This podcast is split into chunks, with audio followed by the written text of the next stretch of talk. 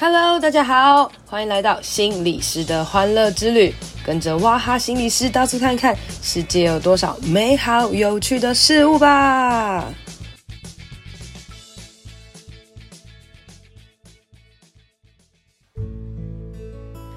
Hello，大家好，欢迎收听心理师的欢乐之旅。大家睡得好吗？大家有失眠的困扰吗？我常常在我的 FB 上面写，我就是个耍废的心理师，我就是一个爱睡的人哦。所以其实我每天的睡眠时间的超级长的，就会有一点点没有办法理解失眠的人的痛苦哦。那直到我在夜配益生菌之后，才发现，天哪，原来这么多人失眠哦。那呃，在益生菌的这个餐会上遇到另外一位心理师，他专门就是在做呃关于睡眠啊，还有梦啊，还有这一类的治疗的，才发现哇，原来这一块真的超级超级重要的。所以呢，我就要来邀请一个比我还更会睡觉的心理师，让我们来欢迎家硕。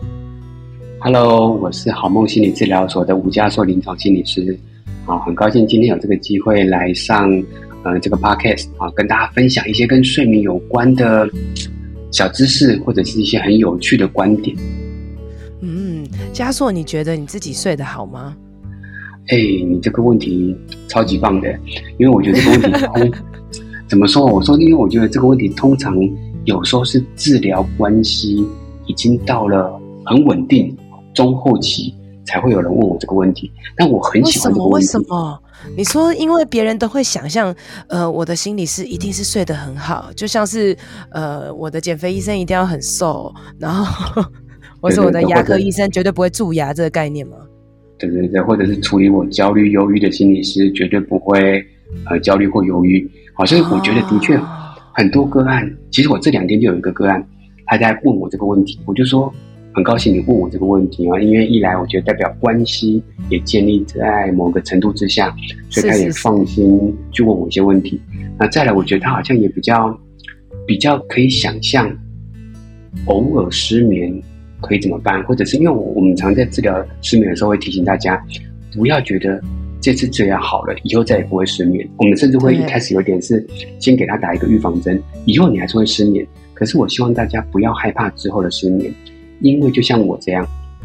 我是一个睡眠管理的专家，就像刚刚哇哈提到的啊，就是我是一个在做失眠治疗的人啊。那其实台湾有一群人是专门在学这种失眠认知行为治疗的专业人员，他是有学会的认证的。啊，那我是有这样的专家，所以我会失眠吗？我还是会，因为我的个性呢，我觉得我还是有点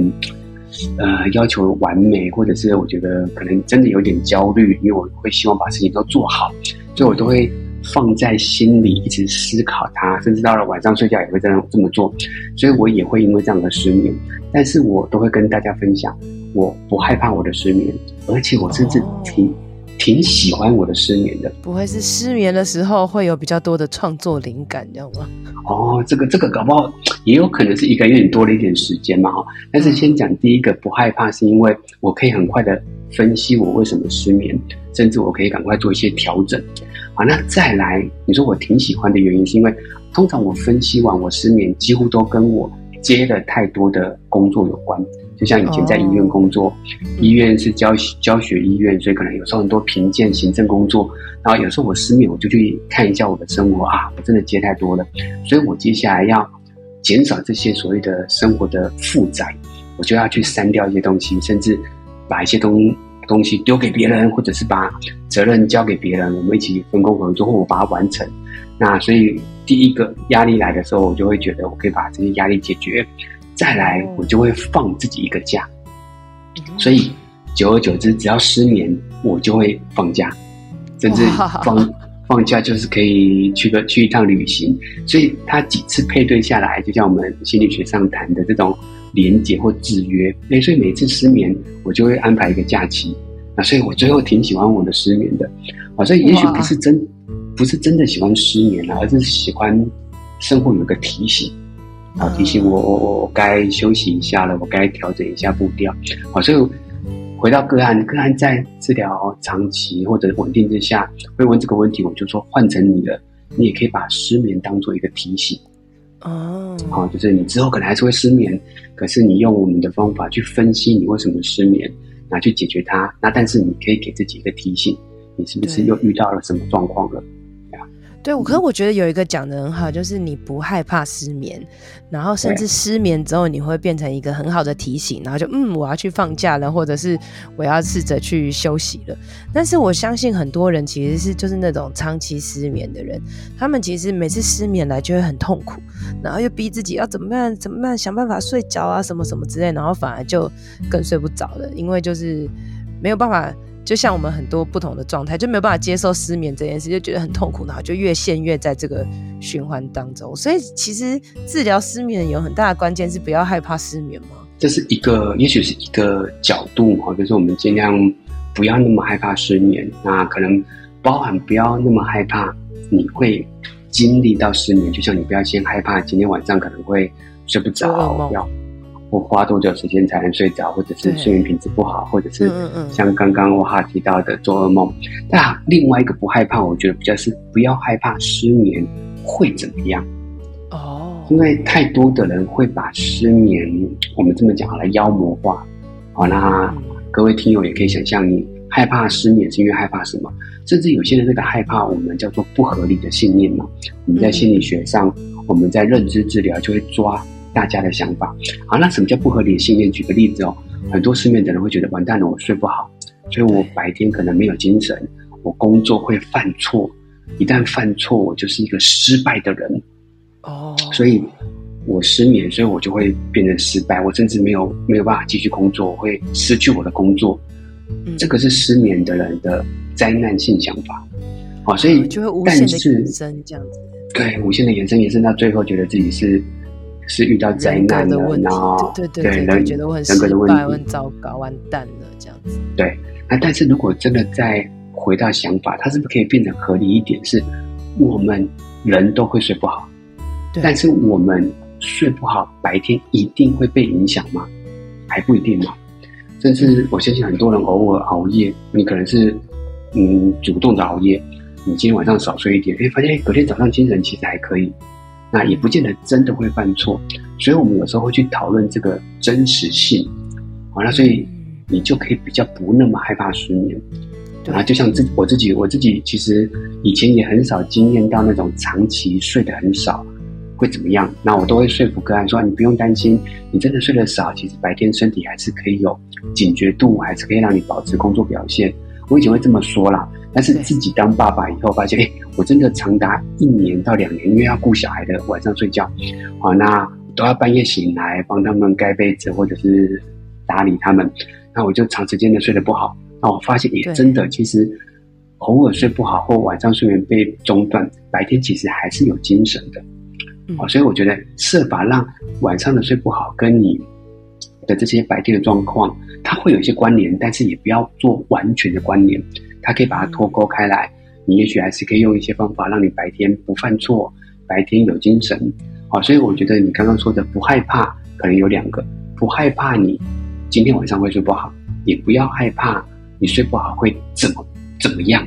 好，所以这是第一个不害怕。可是我刚才有在想说，其实叫叫失眠的人不害怕睡眠。其实我们也不见得完全会这么做，对，因为其实蛮困难的，因为他不是故意的，他就是睡不好。对，这中间甚至有一个矛盾嘛，哈，你不害怕这个东西，但是那个东西就一直一直强化。好，那我们心理学有一个我们叫做白熊效应嘛，像现现在的各位听友也可以想象一下，我们现在教大家不要想白色的熊，努力的不要想哦，不要想白色的熊，甚至它站在一个小岛上面站着哦，跟你打招呼，挥手跟你打招呼。不要想白熊站在岛上挥手跟你打招呼，大家在干嘛？对不对？哇，应该也是会不小心想到嘛。啊，所以没错，就越叫你不要，你就越会想。对，所以你越不要想什么，对，那个东西就会最最强大，大脑就会有一个像总指挥官一样提醒你，OK，那个东西是什么？我们不要想它。那所以你说不要害怕失眠，这是可以提醒啊。那但是。当是你，当你一直提醒自己不要害怕，不要害怕的时候，它就一直存在。对啊，所以与与其这样，我们有时候会请呃，可能真的担心害怕失眠的人，我们会转移他的焦点啊，例如他在想着要睡不睡的之前啊，或者这当下，也可以想别的东西，想你要怎么放松自己，想一些放松训练的内容，想你的呼吸，想你的肌肉，想一些冥想啊，所以我们有机会在想的过程中，稍微做一些注意力的转移。啊，就像这个白熊效应哦，白熊效应其实它有下一个下一个配合的实验内容是这样：大家先放心的想白熊没关系，但想白熊的同时，想白熊的旁边有一个红色的金龟车，是那种很亮的红色。那金龟车它的头跟屁股都是圆圆的啊，那轮胎也是圆圆的，很可爱。那个亮圆色的金龟车就像金龟子一样的这种金龟车，你去想金龟车的时候，哎，刚刚旁边的白熊是不是稍微消失了？对啊，所以。这个就是我们如果运用一些心理学的理论，我们不要一直去想着这个白熊，其实有点困难。那我们去想白熊旁边的东西。所以我说，哎，不要一直想睡不好这件事情之外，也可以想别的东西。你如，我很专心的去想睡觉之前的放松，啊，那睡一觉过程中的美梦，或者是睡完一觉早上起来的状况，去想别的东西，有机会转移这个焦点嘛。那会不会有人就想说，哦，我要转移焦点，所以他就是划手机啊、看影片啊，或者是聊天啊，做其他的事？你觉得这样子是一个好的转移吗？嗯，如果真的很严格来讲，如果他做这些事情，他不会产生焦虑啊，他做着做觉得很舒服，那也可以睡着，我不反对啊。就但如果严严格的失眠治疗，我们失眠认知行为治疗其实有一些细节是。希望大家不要在床上做醒着的行为。啊，例如刚刚我哈对啊提到的呃看手机、看电视，或者是做任何事情，就算是看书，就算是放松训练，我们都不会在床上做，因为我们希望床等于睡觉。啊，那所以所以你说放松，就算做放松训练，也不要在床上做，那是要在哪里做？旁边的椅子吗？还是？对对对对对，就是在床旁边也许放一个椅子。那、哦、我蛮多个案是在床旁边放一个那个瑜伽垫，嗯嗯啊，或者是甚至是那种懒骨头，哦、啊，就是那种就是懒骨头，然后可以坐在那边，然后做个放松。你做完放松觉得舒服了，把这个舒服跟放松的感觉带去你的床上，这个才是比较标准的步骤，就代表我跟床。形成了这种比较好的关系，那这个在失眠认知行为治疗来讲，它是一个步骤，它是嗯嗯，我们叫做刺激控制法的步骤。哦，那这个这个这个方法，它名称很奇怪，因为它是翻译的哦，所以它叫做刺激控制法。那其中一个步骤就是，呃，我们要把床等于睡觉，所以床上不做别的事情。那但是这个是很标准、很严格啦。如果我是在做。失眠治疗里面来讲，我会希望大家可以试试看这么做。可是你说，你真的在床上做放松，可以做一做睡着，啊、我们也不会那么，对，我们也不会那么严格，一定说啊，你不能在床上做放松，所以有点弹性啦。所以换句话说，如果你说你在床上滑一滑手机，可以滑到睡着，那也没关系。我每天都这样哎、欸。对啊，所以说，所以我我我们也就不会阻止你做这件事情了，因为你不会因为这样失眠嘛，啊、哦。哎、欸，但是我会不会有睡太多的问题？就是睡眠的一个标准嘛，对不对？就是像我们刚刚讲失眠，可能就是很久才可以入睡，这应该是我们普遍对失眠的定义。但会不会有些人是那种呃，你刚刚讲可能睡眠会中断啊，然后或者是有没有人是哇每天都很早就起来，或者是睡太多的，这些都在如果一个所谓标准的睡眠上面，它都是需要调整。我们先来定义一下刚刚说的失眠的定义哈。嗯嗯，那的确我们。入睡困难其实会抓三十分钟，啊，所以躺在那里花三十分钟睡不着。那有些人睡得着，但中间容易中断，啊，所以中间如果醒来超过三十分钟也算。醒来之后超过三十分钟，所以他醒来十几分钟就睡着，这样好像不算，就不算。对，好像是一个晚上 total 三十分钟啦，所以如果你中间醒来三次，加起来有三十分钟，也是符合这个条件。嗯嗯嗯，对，所以一个是入睡超过三十分钟，另外一个是中间醒来超过三十分钟。嗯，再来一个是太早醒来，太早起，嗯，对，那这三个选择一个或一个以上，好，那它都是三十分钟为一个单位。太早醒是指什么意思？例如你闹钟可能设七点，但是你六点或五点就醒来了，后面都不能睡了。哦，对，所以它也是失眠的一种。但那是指你醒来之后，你还躺在床上不能睡。那如果有人就譬如说他平常定七点闹钟，就他六点就醒来了，然后他就去工作了。对，那如果我很想睡，我还是无法睡，那他也算。嗯，好，那但是这个东西等下会结合所谓的睡眠长度来讨论。如果他睡够了，当然你就起来也没关系。好，那所以如果回到刚刚的定义是，呃，入睡困难、中间醒来、太早醒来，好，那这三个状况，那一个礼拜大于三天以上，持续超过三个月，那这样叫做慢性失眠。嗯，好，那所以这个是失眠的定义。好，那但是再来就是那个睡眠的长度，睡眠的长度其实根据年龄有一些不同的建议了哈。那这边分享的是。呃，应该是二零一六啊，美国睡眠基金会的一个最新的共识，二零一五还是二零一六哈，就这两个年代，还有针对每一个年龄有一个睡眠长度的建议。而我哈应该是属于十八到六十四岁这个族群，然后啊，有放范围拉了一点，拉大一点，人很好哎、欸，因为十八到六十四岁是年轻人跟老年人，然后睡眠的时间是一样的，对不对？对对对对对对，那他的呃理想的睡眠是七到九。对，那但是他有提到十八，其实他分两个啦，十八到二十五，然后二十六到六十四，啊，都一样，它可以往前往后各一个小时，好，所以其实七到九，那也代表再拉大一点范围是六到十，所以你睡六到十都算可以。啊，如果睡超过呢？我我其实可能，我一个礼拜是蛮长有可能睡超过的，我每个礼拜应该会有一两天睡超过，就是譬如说我今天没有工作的话。我可能就会睡到中午十二点，但是他有他有可能，如果他他的这个说法应该是你连续的持续都是这样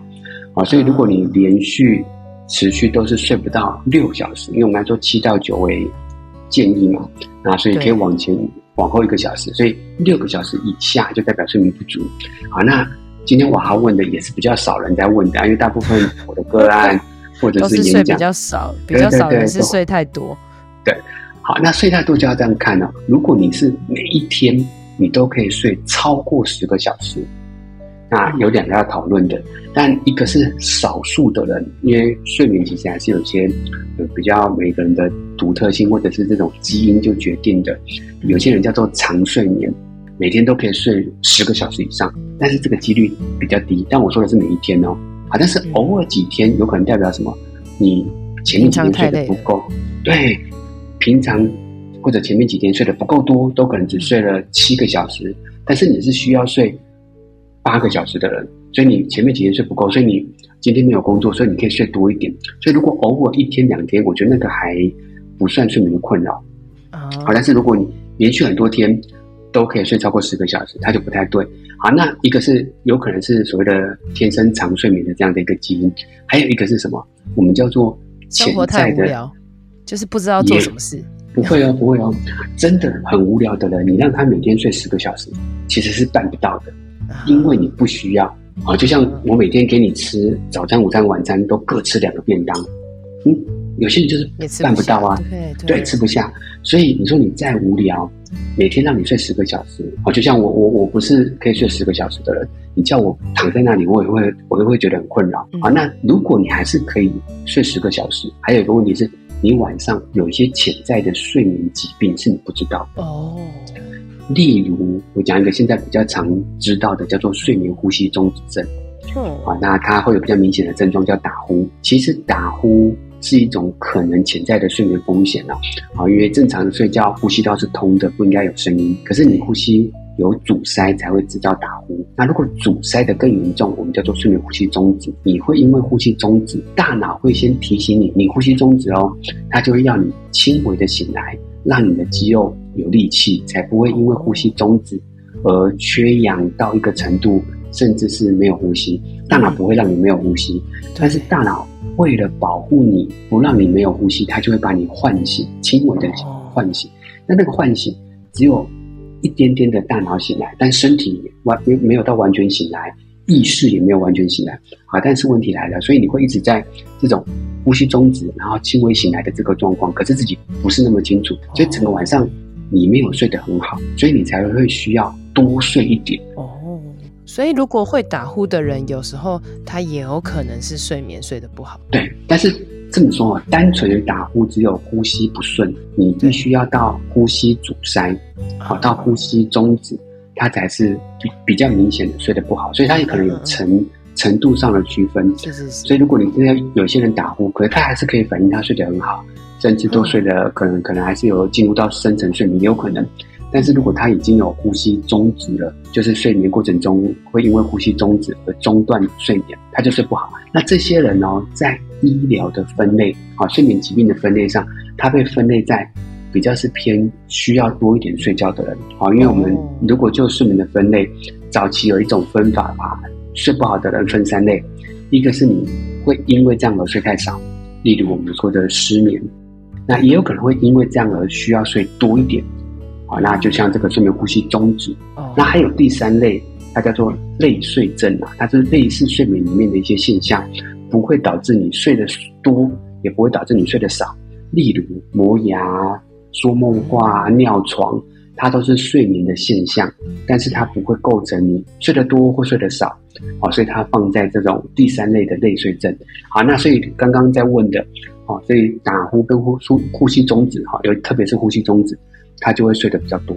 啊，所以如果各位听友你有这个状况，你每天都需要睡很多，都觉得还睡得不够啊，当然有可能是你平常睡得太少，但也有可能你真的睡得多，你还是睡得不够，就代表你睡眠的品质比你想象中的更差，就会建议大家可能要做个检查，对，做一个睡眠检查。睡眠检查当然你可能就要到睡眠中心。那台湾哦，我常在做这种睡眠卫教的推广的时候，都会提醒大家，台湾非常幸福，因为台湾的睡眠中心。是亚洲数一数二的等级，所以我们现在有做过一些呃睡眠中心或睡眠医疗的评比，是非常好的。那台湾其实也有呃我我们自己都有待的这个单位叫台湾睡眠医学学会啊，就像我刚刚说，它也有认证这种失眠的认知行为治疗的专业人员，他也有去认证一些睡眠中心。台湾已经有二十个合格的睡眠中心。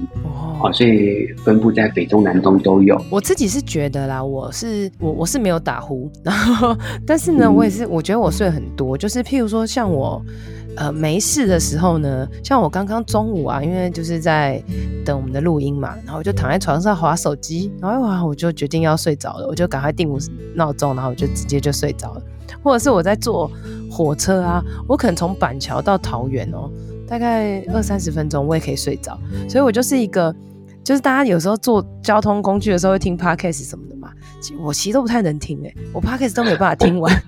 我都会坐哪里我都会定闹钟，然后我就是啊坐着我就会睡着，从小就这样，就是到哪里我都就超级好睡，然后别人都觉得哇，这样真的是一件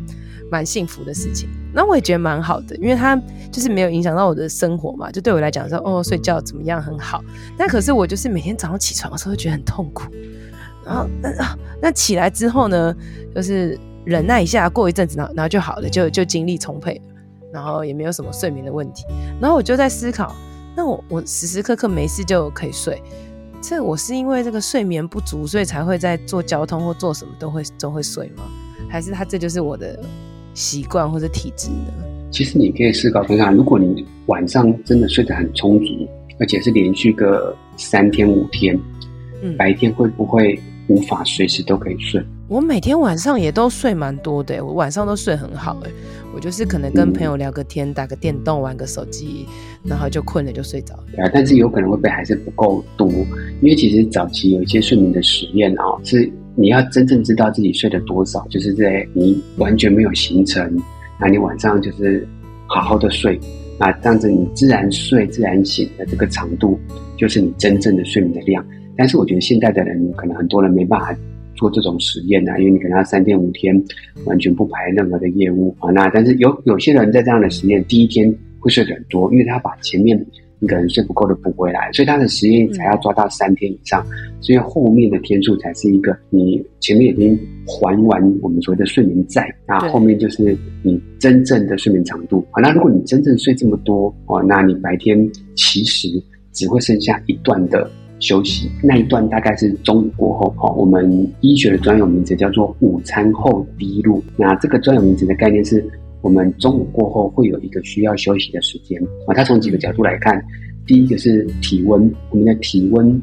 会在晚上睡觉的时候降温啊，那所以它会先降一波。那研究发现，诶，我们的核心体温有第二波的下降，大概是在中午过后。嗯，所以合理推论哦，所以晚上降温一次，它是睡觉，那所以半中中午。也降温降温一次，好，那再来另外一个就是我们的所谓的警觉度，我们的专注力，专注力会在睡前降低，因为我们准备要睡觉了，就像我我们要关掉我们的注意力，所以我们不会去专注了。那第二波我们去测这个警觉度，也发现是在中午。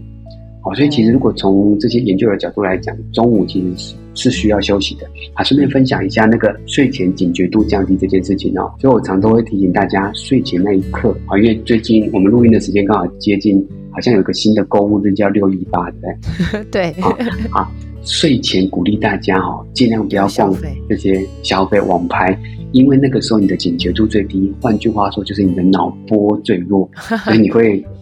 注意力无法集中，就会就会就会下单，所以很多消费平台啊，我不知道是不是有刻意哦，都是在这种凌晨十二点会发放一些这种呃购购物的礼券哈，就是你拿到了以后，那那时候你脑波很弱，有可能就会下单啊，所以这个是我们说的跟生理时钟有关的哈。但是不管怎样，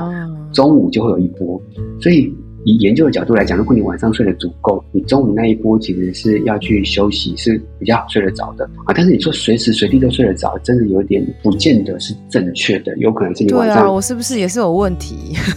对啊，所以坐车的时候都狂睡。对啊，所以要思考两个，一个是会不会还是睡得不够多在晚上，第二个是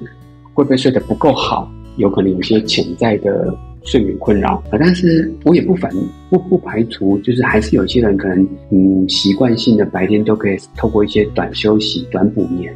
来让自己稍微让平静一下啊。那如果如果这个不会构成困扰，因为我觉得还是要回到临床啊。如果你白天这些短休息，它可以让你白天休息，但是你晚上不会因为这样而失眠，你说你要不要改呢？好像也也也不用啊，好像也不用哈，对对。对啊，对我我觉得如果这样回想，其实我自己最要改的可能是我自己大概是十二点多，我大概是十二点多到一点睡了，但是好像这样听起来好像也是比较晚。嗯、但是，是啊，所以如果你早上比较晚，对啊，对啊，需要七八点起来，有可能还是睡得不够。对，就会变睡得不够，车上会睡或是什么的。嗯、那呃，我有个我的好朋友啊，他常常就是我们我们常常有时候睡觉前可能聊天啊，或者一起玩什么之类的。然后我们就在讨论就睡觉这件事情，就是我们两个都觉得我们睡得蛮好的，但是他的问题比我严重很多，就是我是睡很多，那他的问题是，他常常都会很早醒来，然后他醒来之后，他醒来之后他就去工作了嘛，吼，像像我像刚刚这样讲的，那有时候放假时间，我就说不然就多睡一点，或是怎么样，或是出去玩很多睡一点。他有一个很奇怪的问题，我也不知道这到底是不是病，就是他只要多睡一点，他就会头痛。就严重头痛，所以他就要，他就说他也想多睡一点呢、啊，可是他只知道他知道他自己睡就会头痛，他就要吃止痛药，他还付上更大的代价，所以他就是算了，醒来他就是他就是醒来，所以他每天可能譬如说，无论放假或者什么，他可能就是七点以前甚至六点就会起来，所以这种东西也算是睡眠的问题嘛，就是睡太多会头痛，但其实明明就没有很多。不过这里要问的对，睡太多是多多多啦，你你有你有你有印象他会睡？譬如说可能。一点多睡啊，然后可能早上六点多六七点起床这样子。嗯，那的确还，如果我们就我们刚刚说的，他应该也是，对他也应该也是十十八到六十四岁的嘛。对啊。好的，所以不到六个小时，那绝对是不够了。好，那所以我觉得可以分两个来看呢。有些人是真的睡太多，真的会有些头痛啊，反正有些不舒服。对。但那个太多，通常都是超过了他自己的需要。嗯嗯嗯，所以他身体不需要这么多的睡觉啊。假设他是睡七个小时就够的人，可他硬躺了八个小时，甚至到九个小时以上，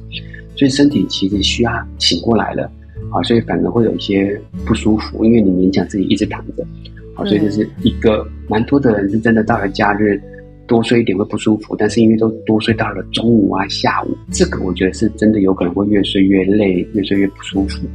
因为你的身体不需要这些东西了。好，那我之前常举例，就像我说吃到饱的理论。对，那就是如果你有经验去吃吃到饱的餐厅，一开始你一定是舒服的，一开始很开心，啊、后面就很，很开心。对，因为你的身体不需要这么多的食物啦，所以就像你多糖一些，你身体不需要啊，所以这是一个。如果你真的睡太多，可是如果从你的朋友这样听起来，他又不是真的睡太多啊，他只是。正常的，甚至其实还睡得不够。那我比较会思考的事情是，有可能他本来就有一些身体的不舒服，就像有些头痛，有些这种偏头痛或者是紧张焦虑的特质，导致导致身体处在一个战斗状态，有点肌肉紧绷，有点心跳加快，甚至有点头痛，所以有可能那个本来就在。那睡完一觉以后，因为身体比较放松了，那就是没有盯在那边。很多人平常其实就有一些不舒服，但是因为你醒着，所以你的身体会有一些自律神经啊，或者说我们会对抗它，所以你反而不觉得不舒服。那哎，你睡完一觉，其实没有睡得够长啊。你怎么会就反而头痛了？那有可能是你稍微休息到了，那你稍微放松了，那这个头痛出现，所以不是睡太少了头痛，而是你本来就有头痛。那我们就就会回到头痛的原因，然后再去找治疗的方法。好，那一样头痛就是有生理上的原因、心理上的原因。好，所以我觉得可能可以从这两个角度来分析，或者有可能是真的睡太多。也有可能其实是本来就头痛，所以其实很多时候我们是对自己身体啊或者心理其实没有太足够的了解，然后我们就会很简单的归纳说，哦，那我就是不能睡太多，我只要多睡一点我就会头痛。但是其实真正要真正绝对不是因为睡太多而头痛，而是头痛的问题本身就一直存在着，只是反而它因为这样让我们没有办法，其实是让自己好好的多睡一点，或是安心的去睡觉。对。所以我觉得这个也蛮像心理治疗我们在进行的嘛，就是有时候那个呃事件跟结果，其实这中间都藏着一些秘密了哈。对啊，所以他的他可能会觉得，哎，我是睡太多了啊，这个事件导致了哎我头痛的结果，没有啊，这中间可能有一些藏在里面的秘密嘛。啊，所以有时候我们就是要去拆解啊，所以可以看看他是不是有可能本来就存在头痛，然后这个头痛。跟跟他的好像是真的蛮常头痛的，头痛是、嗯、哦，所以有以专业来看，并不会有睡就是睡这么少，然后还只要多睡一点就头痛这件事情这样子，应该是其他的原因造成。你跟天豪有出一本书叫做《认真的你有好好休息吗》，然后这边讲平衡三力，找回活力。我看我想说三力什么三力？三力电视台嘛？然后还是要什么平衡？然后才发现哦，脑力、体力跟心力。然后我就有被打醒说，说哦，对耶，就是我们常常就觉得休息到底要休息什么？嗯，因为心力这件事，我常常在讲啊，就是觉得我自己常常在面对心力啊，觉得心力有限，就是你知道心力没有的时候，就会对人比较没有耐心哦，要保存心力，常常会讲这个。后来才发现，哎，对啊，其实我们要注意到的是，就是身体睡觉的体力，然后大脑很弄很杂的脑力，还有心力这三个的平衡。体力、脑力、心力，那我们设法用这三个力去拆解。现代的人出了什么问题？好，所以里面的故事其实是八个，有个有点是八个主人。好，那这八个人都是在会谈的环境或跟心理师的互动里面，那他出了一些状况。好，那这些状况都是他们不知道该怎么休息。对。好，那有可能他们用错了某个休息的方式。好，所以我们就去拆解。好，所以它里面都扣着这三个力。好，那去拆解每一个人，所以他有点是在对话。嗯，好，那我们去看这每一个人，他是搞错了哪一些哪一些休息的方式。好，那也许我们可以聊其中第一个故事啦。我们叫做主动失眠，就是报复性熬夜。对对对，有时候我们可以用报复性熬夜这个说辞。那也许刚刚雅涵提到的睡前有时候会划手机啊，或者你说你的朋友可能也是比较晚点睡。好，那我们刚才也定义了。定义了这个所谓的失眠，哈，是睡不着三十分钟，啊，然后一个礼拜三天，持续超过三个月。那不得不说，我后来都把这个所谓的慢性失眠称为被动失眠，嗯，就是你不想要这样子睡不好啊，好，那所以这这一类的人在医疗上叫被动失眠。那但是在临床上，我们这几年就发现，哎，好像多了一组人，好，甚至来到了医疗单位找我们，哎，他不是被动的，他有点主动的。那什么叫主动？有点是自找的嘛。好，所以通常我就会问，好，三个三个问题啊，那各位听友也可以自我评估一下。第一个是时间到了，你该睡觉了，可能十一点了，十二点了，好，你该睡觉了。可是你一下出现了一个认知，你就觉得，哎、欸，我现在不是那么想睡，我舍不得睡的心态。对啊，他的 YouTube 影片会一直看，一直看，一直看。对，你舍不得睡。第三个，好，更符合刚才雅涵提到的，出现了一个行为。你做一些现在根本不用去做的事情，啊，例如看一些影片或划一下手机或者追一个剧，但是你现在可以不用去做啊，好，所以时间到了舍不得睡，做一些不重要的行为，但是你还是因为这样而睡得比较少，所以你还是另外一种角度的失去睡眠。对，好，所以它叫主动的失眠。好，那后来我们发现，哎，这些人他其实可以用这三个例来解释。嗯，好，那什么意思哦？这三个力分别是体力、脑力、心力。好，那体力就是我们一个人在行动，我们一起来就在消耗体力。那不得不说，体力是靠呃休息甚至睡觉来修复，因为休息跟睡觉的时候，我们就没有在行动了嘛，所以它就修复体力。但是现代的人有第一个问题。现代人的体力消耗都没那么大，对，哦，甚至很多人都是坐在办公桌，静态的工作，所以体力消耗没有那么大，所以有可能休息或睡觉的优先顺序就没那么高啊，这是影响的一个小小层次啊，但是比较大的其实是另外两个力，叫脑力、心力。对，那脑力指的是什么？我们一直在动脑，现在的人动脑动得太太频繁了，包含网络。因为我们随时有网络，我们就可以查看一些呃，脸书啊或 IG 各种新闻，它一直都有资讯进来。好，那甚至这种社交软体，大家工作都用 email、用 line 一直传来，所以我们不断的在动脑。所以到了晚上好不容易下班了，或者是你家务事都忙完了，你现在才是大脑的休息。所以大脑要怎么休息？好，但是书有讲很多的方法，那其中一个就是你先不要动脑。所以，做一些很无聊的事情，发呆耍废，追这些影片，让这些影片，呃，转移注意力。对，转移注意力。其实我刚才是想要分享，我们有时候都不是我们在看影片，其实是影片决定了我们怎么看它，因为它自己会给喂你一些大数据，让你看那些东西。但是在这个过程中，其实换句话说，你也在满足你的脑力，因为你不用动脑。对啊，但是这个当然不是一个健康的方法了啊，因为它就剥夺了你该睡觉的时间。但是，所以大家可以想象，你越是忙碌，你到了晚上就会越舍不得睡，因为你想要想要满足一下自己的大脑。好，那另外一个叫心力，指的是一些人际之间的一些交流，一些呃心力的负担。好，所以我们现在可能白天工作或回到家都有这些人际之间的一些议题，甚至在。社交软体上也都有一些人际的互动，所以到了晚上，有时候我们很想要好好的独处，嗯，好，所以临床上我都很多的个案是夫妻两个人都已经互道晚安了，躺在床上还是各自划一下手机，因为他要一个人独处，啊，所以可以想象晚上不睡觉，其实有时候大家是在满足脑力做一些不重要的事情，在满足你的心力一个人独处，啊，但是问题来了，这个时候其实是应该拿来。睡觉修复体力的，但是你拿来满足脑力、心力，所以这三个力就产生了错误的使用跟竞争。好，那所以我们就用这个来解释大家为什么会舍不得睡，为什么会在睡前一直做这些事情。好，那讲到这里，那我们要怎么解套？就要在你白天用各种方法，包含心理学的方法，想办法满足你的心力。好，就像刚才雅涵提到的，心理师。最拿手的就是处理大家的心力，好，当然我们也教了一些方法，但让大家可以白天就可以修复你的脑力。如果你可以在白天专注在这两个力，得到这两个力的满足，到了晚上真的比较舍得把时间拿来修复体力，拿来去睡觉。所以我们就用这种这种角度去拆解了现代的人，哎，明明该休息却不休息，好，所以叫做认真的你。有好好休息吗？哦，有可能你搞错休息方式了。真正我们说好好睡眠这件事情，晚上乖乖的好好的去睡，他们他其实是在修复我们的体力。但是我们常常拿这些时间去修复我们的呃，可能什么心力啊、脑力啊。但是也许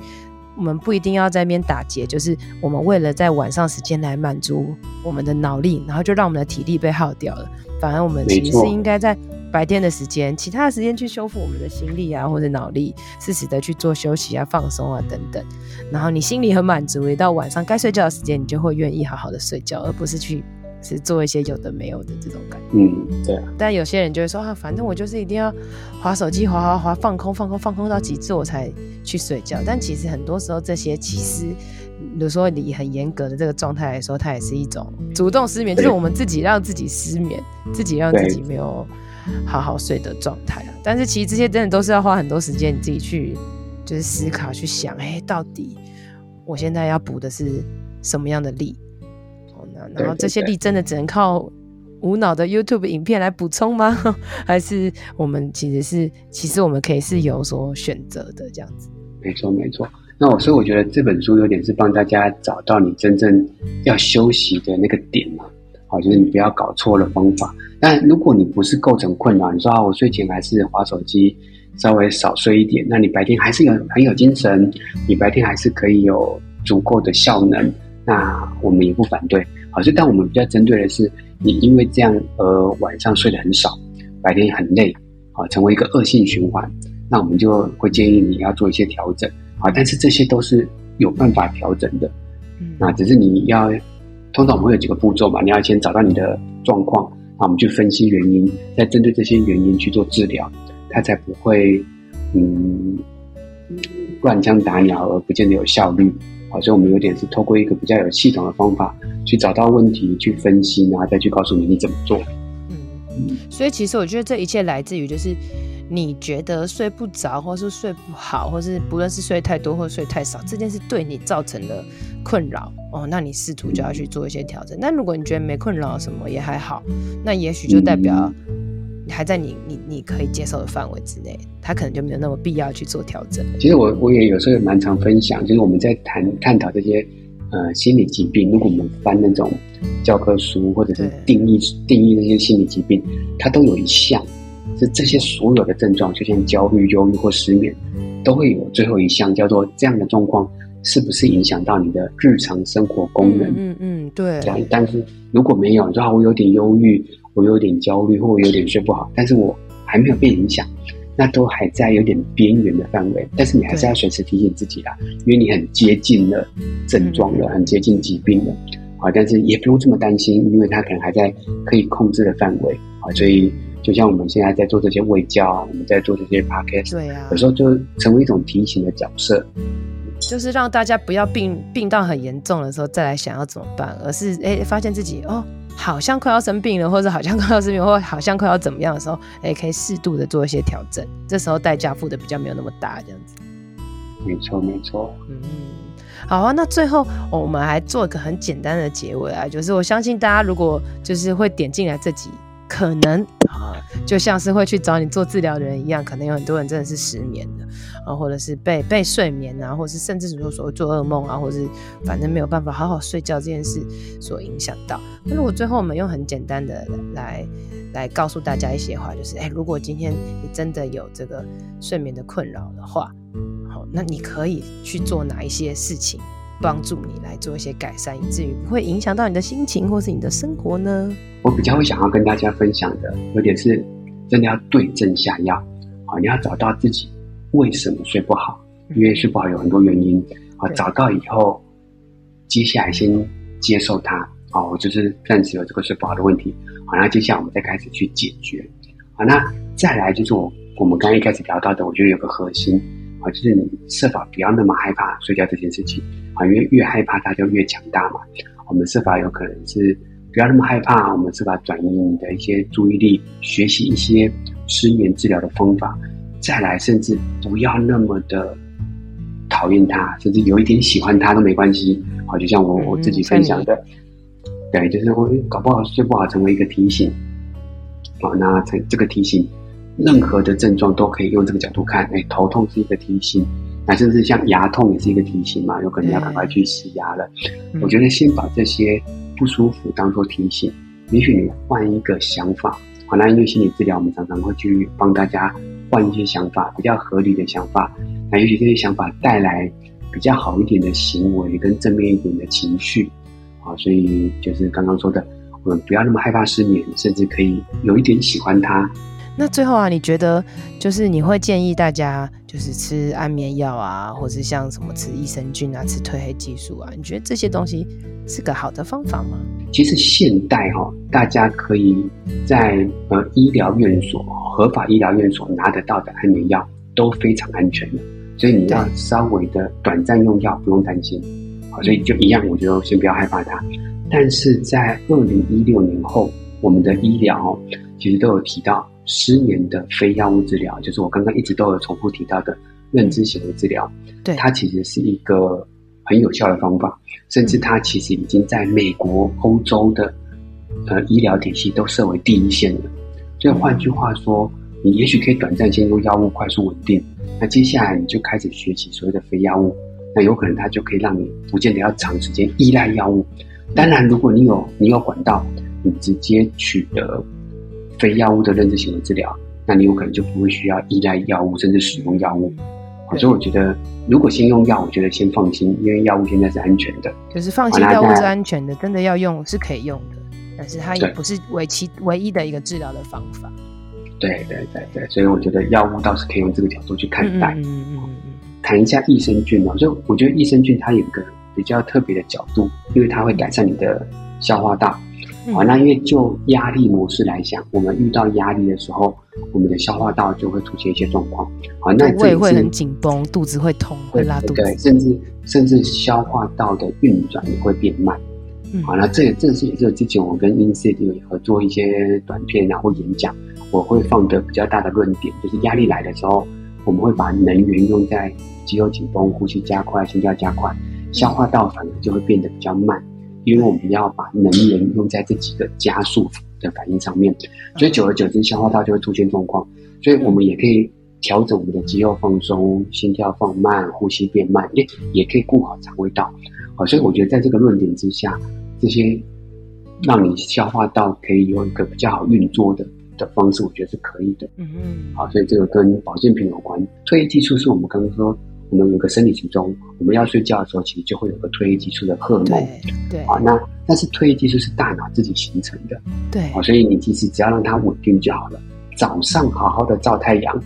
就有机会稳定你的褪黑激素了。啊，那你说我可不可以吃褪黑激素？有一个问题，你可以吃褪黑激素，也算是被归类在健康食品。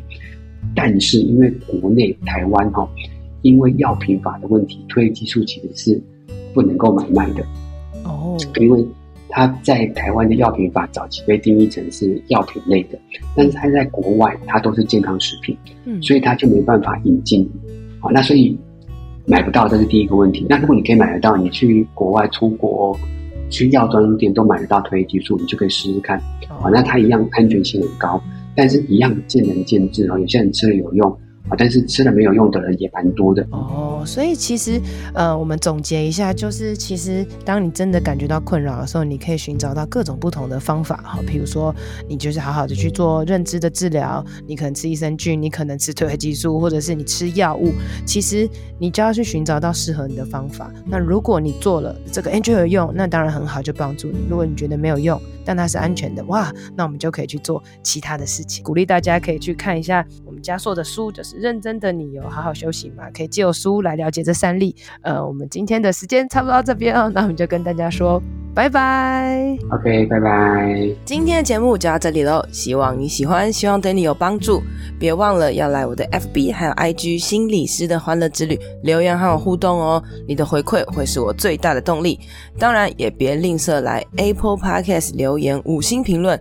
还有分享这集给你的朋友。我是王雅涵，智商心理师。大家都叫我哇哈，我们下次见，拜拜。